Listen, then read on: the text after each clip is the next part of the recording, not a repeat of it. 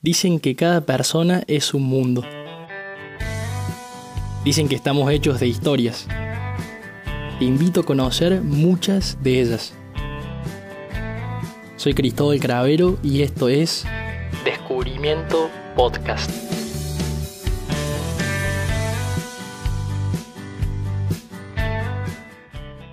Bienvenidos y bienvenidas a un nuevo episodio de Descubrimiento Podcast.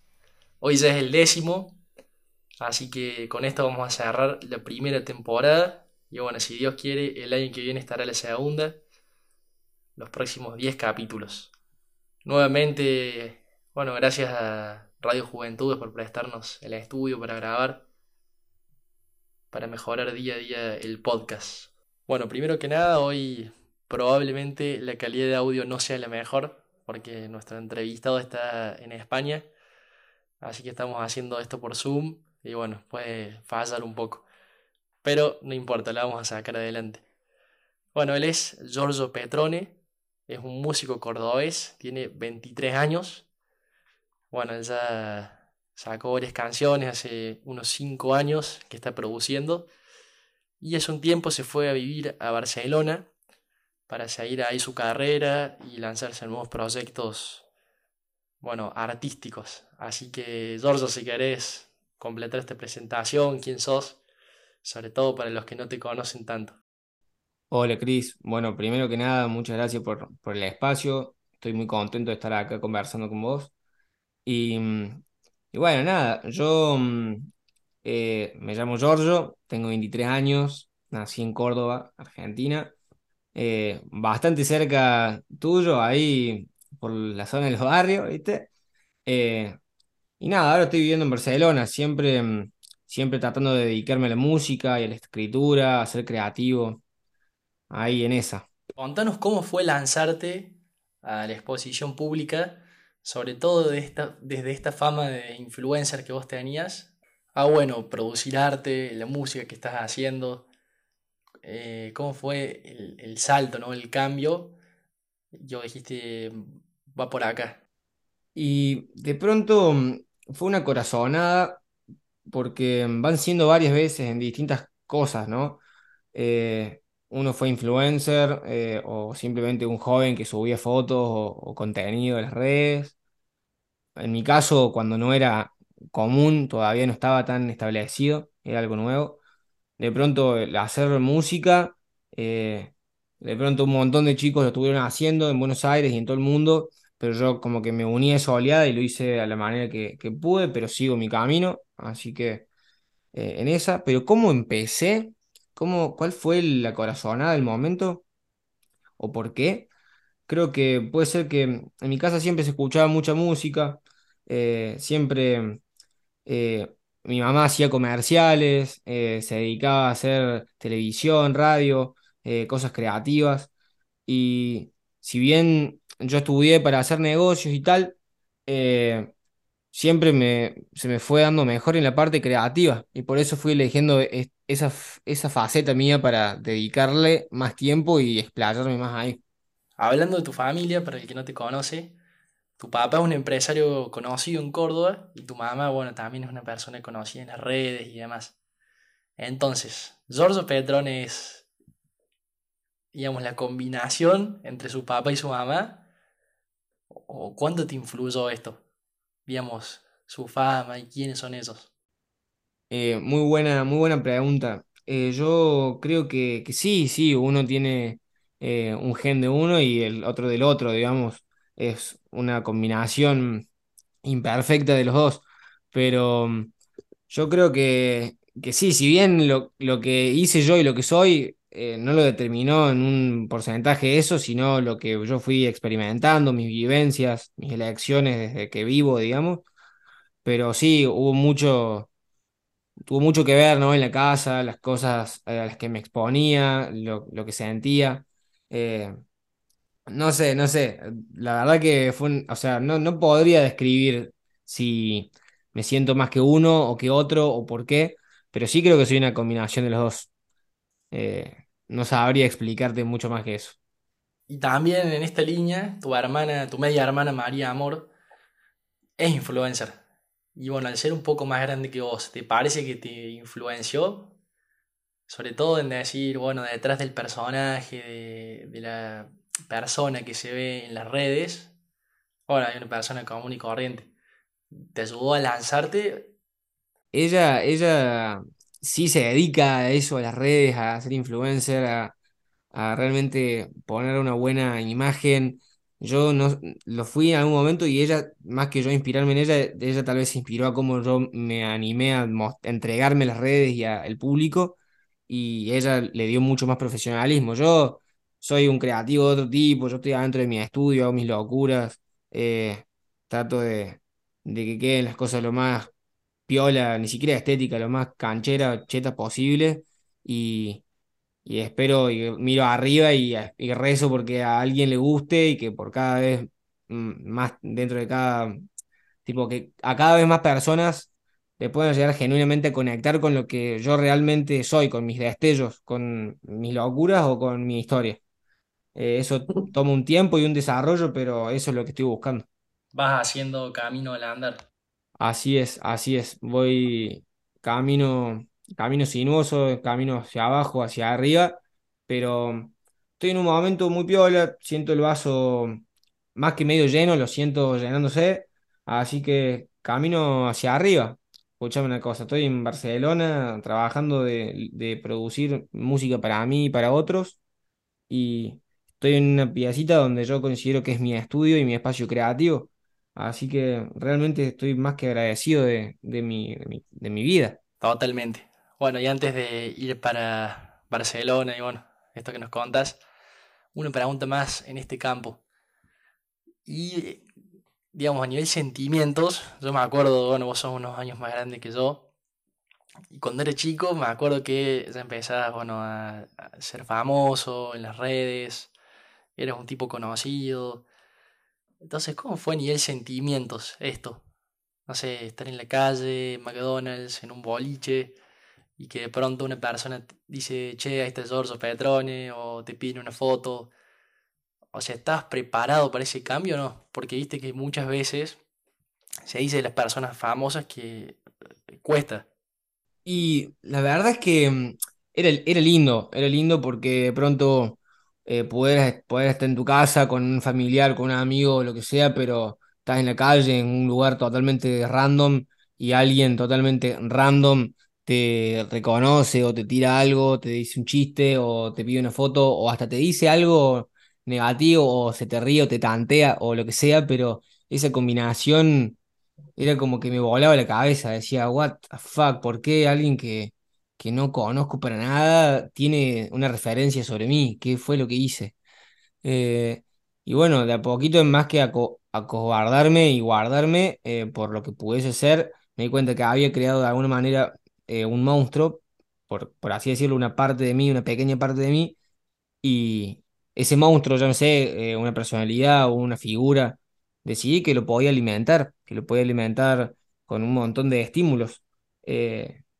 De pronto, la música, las redes, las colaboraciones con más gente, el aparecer, el que te perciban, eh, un montón de, de cosas hacen que, no sé, que estés en un inconsciente colectivo y eso me pareció súper divertido e interesante descubrirlo a tan corta edad. Esto es un poco más difícil, pero ¿te parece que la fama te dio más amigos o más enemigos? No, yo creo que eh, enemigos, no, no, mm, a nadie le importa en realidad, al fin y al cabo, o sea, es como que yo estoy tranquilo y confío en mi presente y en mi futuro y sé que si bien puedo estar en boca de varios, eh, al fin y al cabo lo que digan a nadie le importa en realidad. Nadie quiere estar hasta el punto de perjudicarme. Por ahí embarrarme un poquito por lo que sea o porque no, no sé, no, no, no a todo el mundo le puedes caer bien y estoy bien con eso. Eh, y estoy tranquilo con que soy buena persona porque por eso mismo no tengo enemigos. De pronto algún hater, pero hasta ahí nomás. Recién hablamos un poco de Barcelona y bueno, me gustaría que nos cuentes de esto, pero primero un breve recorrido de tu carrera musical. ¿Cómo empieza y cómo llegas hoy con 23 años a estar, bueno, ahí en Barcelona, lanzándote a toda una carrera por delante? ¿Qué hubo en el medio? ¿O cuál fue el camino hasta acá? Bueno, hermano, la verdad que me, sonrío porque me acuerdo cuando tenía siete años y iba a clases de, de batería ahí en mi barrio. eh, iba, llegaba mi mamá así después del cole, iba con la camiseta de grano porque estaba jugando el fútbol siempre. Y, y nada, tipo a los ocho años me regalaron mi primer batería. Eh, tocaba la batería, me encantaba Phil Collins, me encantaba Lenny Kravitz. Escuchaba mucho eso porque escuchaba a mi mamá también. Eh, ella tiene un piano eh, desde siempre y también estuvo eso. Y la verdad es que yo no entro a la música eh, a hacer mis canciones hasta que no vi lo que estaba pasando con el Quinto Escalón, con el freestyle, con Paulo Londra en Córdoba, eh, con un montón de artistas también de España, Kid Keo, Rels B. Eh, fui, fui viendo toda esa cultura y me, me llamó muchísimo la atención, porque lo había visto en Estados Unidos, pero lo veía muy lejos. Y le- cada vez lo empecé a sentir más, más posible, más cerca y, y más vibrando adentro de mí. Te corto ahí. O sea, ¿te parece que vos encontraste el rap o el rap te encontró a vos? No, yo lo encontré, yo lo encontré. Porque ah, yo al vivir en Córdoba y que mucha gente me conocía o más o menos tenían ahí en vista, yo no iba a las plazas, digamos, a tirar free. Iba a un parque a andar en skate porque yo hacía esa disciplina en la calle. Pero no iba a tirar freestyle porque a mí me conocían y me tenían, me podían tener de puntos. De hecho, me ha pasado. Eh, y te tiran todas y yo del otro no sé nada. Entonces me limité a rapear al principio con mis amigos, con los que me iba pintando, con, o sea, gente que era más o menos amiga y, y rapeamos. Ahora ya tiro freestyle hace seis años, hago canciones hace cinco. Si hoy tengo que ir no solamente a una plaza, sino a un escenario como gallo, un micrófono y decirle lo que le tenga que decir a mi contrincante, lo hago y no lo, no lo pienso ni una vez. No me da más miedo hacerlo, digamos. ¿Te gustaría estar tipo en la Red Bull? Eh, y la verdad demanda mucho, mucho, mucho entrenamiento. Yo lo hago mucho en el estudio, pero no en, en cuanto a atacar, sino más componer, más por otro lado. Pero sí, sí, me encantaría. La verdad es que no dudo que en alguna etapa de mi vida podría prepararme y dar, dar el nivel. Anoten esto, ¿ah? Bueno, te cortes ahí, ahí un poco en el recorrido cronológico. Eh, bueno, hermano, sigo. Eh, yo cuando, cuando salgo de una relación que, que tenía, eh, en un momento encontrado solo en mi cama, en la casa de mi mamá, empecé a pensar como en una historia, en una letra, algo así, y empecé a tirar como un beatbox, así, ¿viste? Y dije, no, guacho, esto necesita una base, nece-". y lo hablo a mi mejor amigo eh, en ese entonces, y todavía sigue, lo sigue siendo, el Juli Camino, que eh, bueno, vive ahí muy cerca de mi casa, en Argüello, y estaba ahí a las 7 de la tarde y le digo, hermano, escúchame, estoy pensando en una letra, necesito que, que, que hagamos una base. Dice, bueno, hermano, vení, caete en mi casa, pues, activamos el estudio. Ahí nos pasamos 13 14 horas y hicimos mi primer tema, ese mismo día. Y, y bueno, ahí básicamente después la historia sigue, continúa, pero... Pero hoy, cuatro años después de ese primer tema, no de haberlo sacado, sino de haberlo hecho, de haber tomado la decisión, eh, hoy me encuentro adentro de un estudio hablando de eso y avanzado, pero con un largo camino por delante.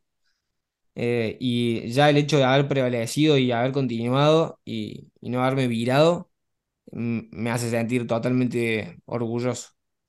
¿Y no te pasa que mientras estás cantando, estás componiendo, decís, esto es lo mío? Te juro, hermano, te juro, cuando mm, yo, la- aparte de yo haciendo música, mi persona, yo siento que tengo mucha energía.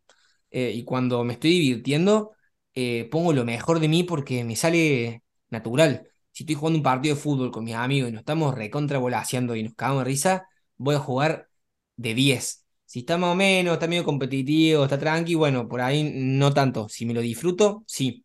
Y me pasa por ahí que estoy en mi patio, solo, con la música en alto, cantando, de pronto rapeando, así molestando, modo jede, como riéndome conmigo mismo.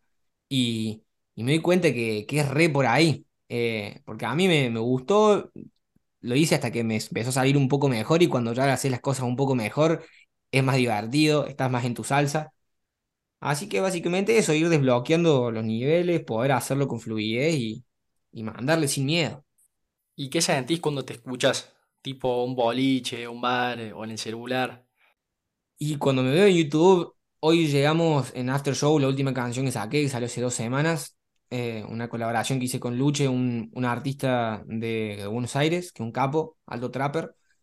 Y mm, nada, hoy llegamos a las 50.000 reproducciones en YouTube en dos semanas. Es la verdad que es bastante.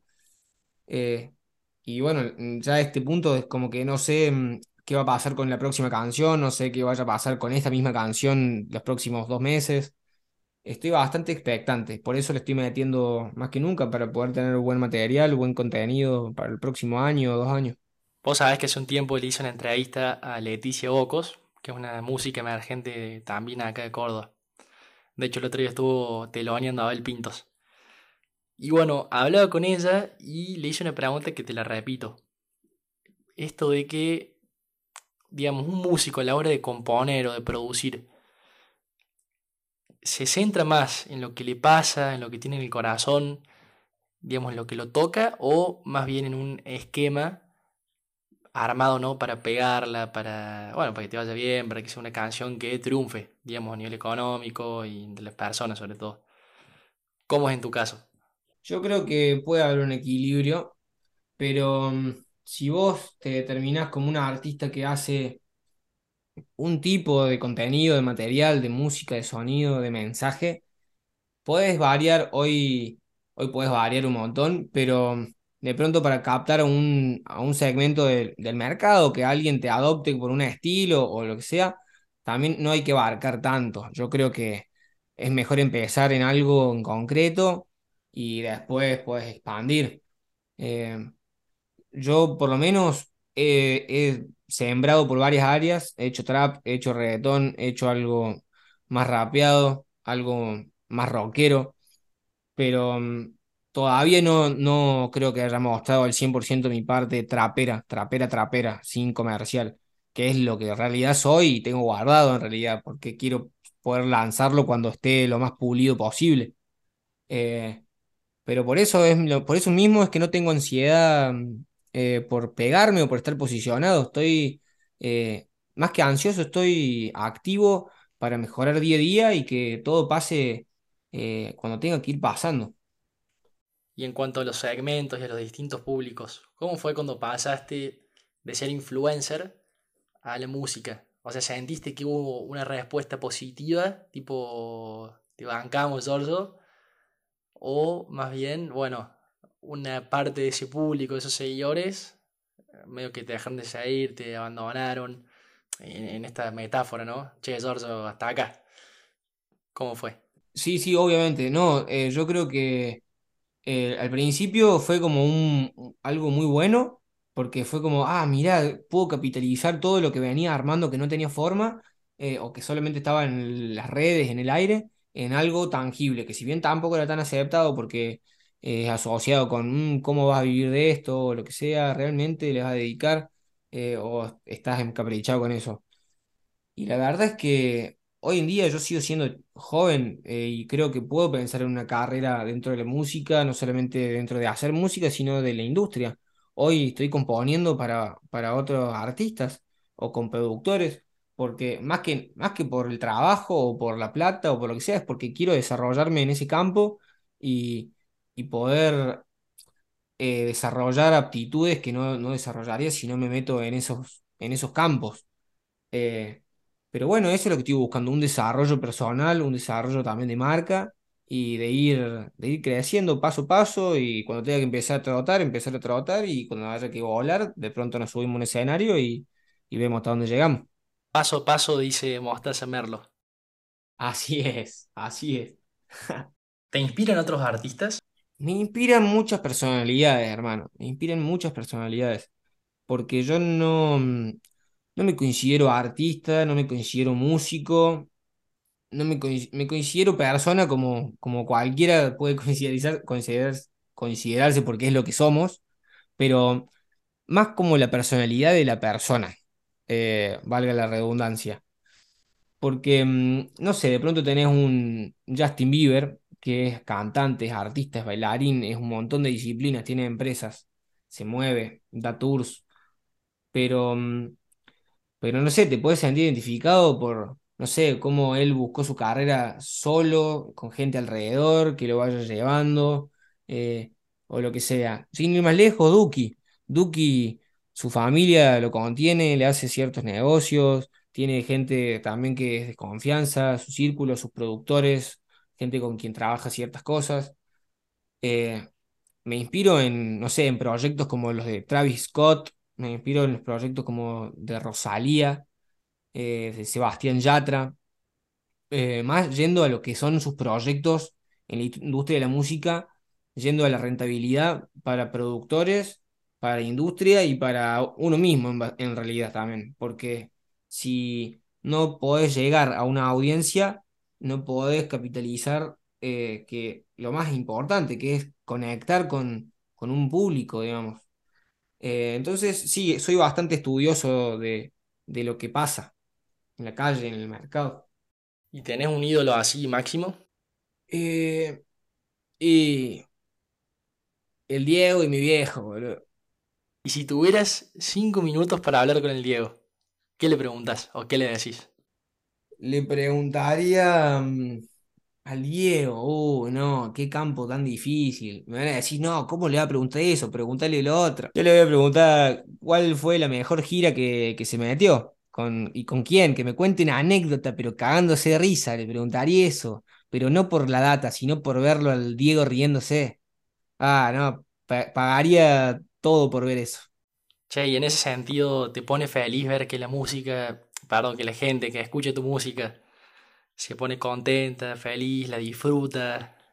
Hermano, eh, yendo a lo más simple, mostrando con un parlantito un tema que estoy grabando que ni siquiera está terminado, eh, y que hacen caras, gestos, uh, esta parte está buenísima. No, man, muy bueno. Viste, esos mini gestos genuinos, viste, de realmente disfrute, son algo, un sentimiento que tienen pocas comparaciones. Eh, y más cuando estás cantando en vivo y te están entregando su buena energía, buenas miradas, buena, no sé, buena onda. Es algo, es algo muy difícil de explicar, pero que cuando lo sentís y estás bendito en ese, en ese sentido, que te toca ocupar ese rol, ese espacio, es, es algo súper para disfrutar. Te abro el campo más académico, pero bueno, es un planteo interesante me parece que vos podés, podés aportar un poco de, de luz. Bueno, yo estudio periodismo en la Universidad de Las Pascal, con varias carreras de comunicación compartimos materias, y con un par de compañeros hace, bueno, estos últimos dos meses, si se quiere, hicimos todo un proyecto de investigación que buscaba demostrar si la música, y más concretamente los géneros musicales, en el ámbito de las fiestas, influyen en las personas, sobre todo en los comportamientos ¿no? de los jóvenes bueno, en la vestimenta, el modo de comportarse, de, tratar a los demás, eh, la forma de ver las cosas, eh, si consumen sustancias o no, bueno, todo un, un, análisis cultural. Y bueno, concluimos que sí, efectivamente, eh, hay una influencia cultural de la música. Entonces, bueno, en todo este ámbito de globalización y de que, bueno, la cultura se transmite mucho más rápido y más fácilmente a lo largo del mundo. En esa lógica, bueno, me parece que la música es un gran instrumento de productor de cultura, si se quiere. Todo esto para preguntarte si vos ves que en Barcelona, en Europa, donde estás viviendo, hay una cultura diferente, o al menos cómo influye la música. Por ahí la música latina, eh, que está más de moda hoy, bueno, si influye allá o, o es que condiciona por ahí la gente. Y también, bueno, si vos buscas con tu música influir. No, mi hermano, claro que influye, claro que influye a un nivel global. Eh, yo estoy del otro lado del charco, estoy en Europa, puede ser Barcelona, puede ser Madrid, puede ser París. Estoy en otro espacio geográfico en el que hay música en español de Latinoamérica, de España eh, de gente de Estados Unidos, del mismo Miami, y, y me hace, me hace no limitarme, básicamente, porque también me hace pensar que el mercado es el Internet, el mercado es el mundo, el mercado es lo que vos armes de tu producto en realidad o de tu, de lo que dejas percibir de tu arte. Eh, entonces, simplemente no me preocupo tanto en ese, en ese entorno, eh, aunque sea las personas o aunque sea la, máquina, la tecnología. Me, me enfoco en hacerlo lo mejor posible conmigo mismo, en el estudio, en mis pensamientos, tener buenas intenciones, en mis notas, en mis sueños, eh, en mis acciones con la gente, en la gente que está alrededor mío, tratar de capital- capitalizarlos a ellos también para que sin, pedir nada a cambio, pero eso orgánicamente hace que se capitalice todo más y que sea un lugar mucho mejor para todos. Eh, yo creo que siguiendo ese, ese lineamiento y ese patrón, eh, no, no hay que seguir una fórmula mágica ni una receta secreta, es simplemente confiar en, en el destino y tener fe. ¿Y sentís que el público te reclama algo? No sé, a la hora de hacer una canción, bueno, este estilo, anda por acá, che Giorgio, tal letra, ¿te exige un poco? ¿Haces tipo estudios de mercado?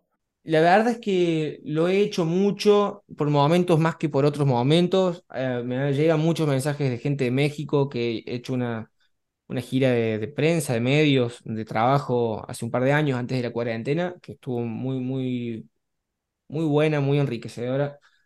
Eh, y me llegan mensajes de que saque, de que vaya, de que colabore con artistas allá.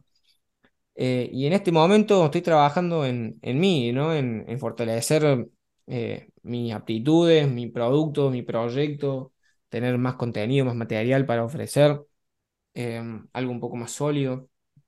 Y creo que lo estoy consiguiendo, hermano. o sea, yo llevo una carrera de cuatro años y medio, ni siquiera es, una- es el tiempo que dura una carrera universitaria, o sea que, eh, y encima estoy terminando mis dos carreras universitarias que van por otro lado, pero que ya había empezado antes de empezar con la música. ¿Qué estudiaste o qué estás terminando de estudiar? En este momento estoy cursando tres materias, bro, eh, para, a- para contador público y para administración de empresas. ¿Y el día de mañana ves una unión entre música y negocios? Más allá de que hay que inclinarse por uno. O bueno, eso pienso.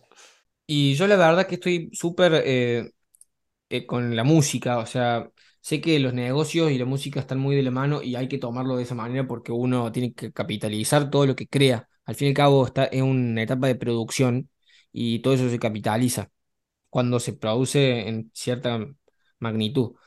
Eh, pero por otro lado, sé que eso viene solo, eso es cuando se capitaliza, te lo capitalizan y se arma el circo para que veas, veas dinero, porque te presentás, porque largás, porque streameás o por lo que sea, tenés relaciones con las marcas, con el mercado, no sé, tenés una marca de pronto que también ve- vende productos, te puedes capitalizar de un montón de maneras, pero lo, más importante es que vos capitalices tu tiempo, eh, brindándoselo a tu actividad y desarrollándote personalmente para día tras día, semana tras semana, mes tras mes, año tras año, estar uno o un montón de pasos adelante que tu persona del pasado es una competencia contra uno mismo. Así es. Giorgio, ¿cuántos temas sacaste hasta ahora? Y hasta ahora saqué nueve canciones. Dos de ellas son colaboraciones, eh, tres son reggaetón. Mm, Te podría decir que cinco son trap y una es más pop, tal vez. Eh, de pronto tengo cosas mucho más rapper, más rapero así de, de lo, como lo que es hip hop. Eh, tengo algunas cosas mucho más trap, eh, más a lo, a lo que es el trap, no sé, como ICA, como de pronto, eh, no sé, no sé, no puedo compararlo con, con ninguno, simplemente trap, sin pelos en la lengua. Y, y también estoy trabajando en, en lo que me inspiro demasiado, que no lo mencioné, pero es en Bad Bunny, me gusta que está inculcando mucho el dembow, más, más que el reggaetón en sí, es el dembow, y cómo se puede rapear arriba de eso con mucha con mucha facilidad y con diversión y entre- como que es fácil de entretener con esa, es muy versátil ese estilo. Entonces lo estoy estudiando, le estoy dando un poco de, un poco de bola y veremos, veremos cómo sigue. La verdad que me estoy divirtiendo mucho, más que nunca en el estudio. Imagínate que estoy en Barcelona viendo qué hacer con mi carrera, así que en un, en una. Estás en una. Y si tuvieras que recomendar una de esas nueve, Em, una de esas nueve canciones y mm, la verdad mm, recomendaría... Uh, me pasa que diría Aftershow, que es la última que lancé, pero la- pasa que mi, etapa anterior fue un poco más triste, fue un poco más mi realidad, siempre me baso en mi realidad. Ahora mi realidad es un poco más seco, un poco más GTA, un poco más peliculita. Antes era una salida de desamor, era conectar con mis sentimientos, ver cómo iba a ser artista. Yo creo que mm, la canción que, mm, no que más me identifica, pero fue con la que recorrí México, la que tuvo más streams en YouTube, eh, un millón setecientos mil, creo que ya llegó hace poquito. eh, es Me Olvidaste, que, que bueno, es un reggaetón que hice con Icon en Colombia hace cuatro años y medio, y ese tema lo, lo com- co-compuso conmigo, que lo empezó él en realidad, Fade, que es un artista que muchos pueden con- conocer, Eh, él estuvo laburando en varias canciones en conjunto conmigo, y, y bueno, nada, es una canción que a día de hoy me veo re chiquito y escucho como que era re chiquito todavía, pero bueno. Aún así es, es un amuleto que llevo conmigo y que estoy súper orgulloso. Me hizo vivir cosas increíbles. bueno, para ir cerrando, la verdad lo fuiste diciendo a lo largo de la entrevista, pero un sueño que tengas. Nos corre el Zoom, así que te doy un minuto. Uh, hermano, yo te soy sincero, mi sueño es poder estar cantando en un montón de, de escenarios, lugares que me den el espacio y que también pueda estar eh, conectando con un montón de, almas, personas que les gustan este tipo de música o no, pero que están en el lugar indicado y de pronto pueden conectar, poder crear una comunidad y, poder escribir sabiendo que estoy hablándole a ellos. Eh, tengo muchas cosas para contar. eh, sé que ahí en distintos rincones del mundo hay gente que está dispuesta a escucharme y a conectar. Estoy dispuesto yo a eso, a bajar data, a poder inspirar también. Es una historia, eh, no es una historia triste la mía, es una historia de, de empezar, de rearmarse, de no tener miedo, eh, de lidiar con los preconceptos de la gente y de ir para adelante. Eh, mi sueño es poder seguir haciendo de esta misma manera lo que estoy haciendo hoy, pero mm, un poco más, lo que sigue. Ya estoy viviendo un sueño, hermano. Bueno, Giorgio, eso es todo. Un gustazo, la verdad, gracias por haberte hecho el tiempo de la llamada del otro lado del charco. Pero bueno, éxitos en lo que viene. Muchísimas gracias, hermano. A vos también, sos un capo. Soy Cristóbal Cravero y esto es Descubrimiento Podcast.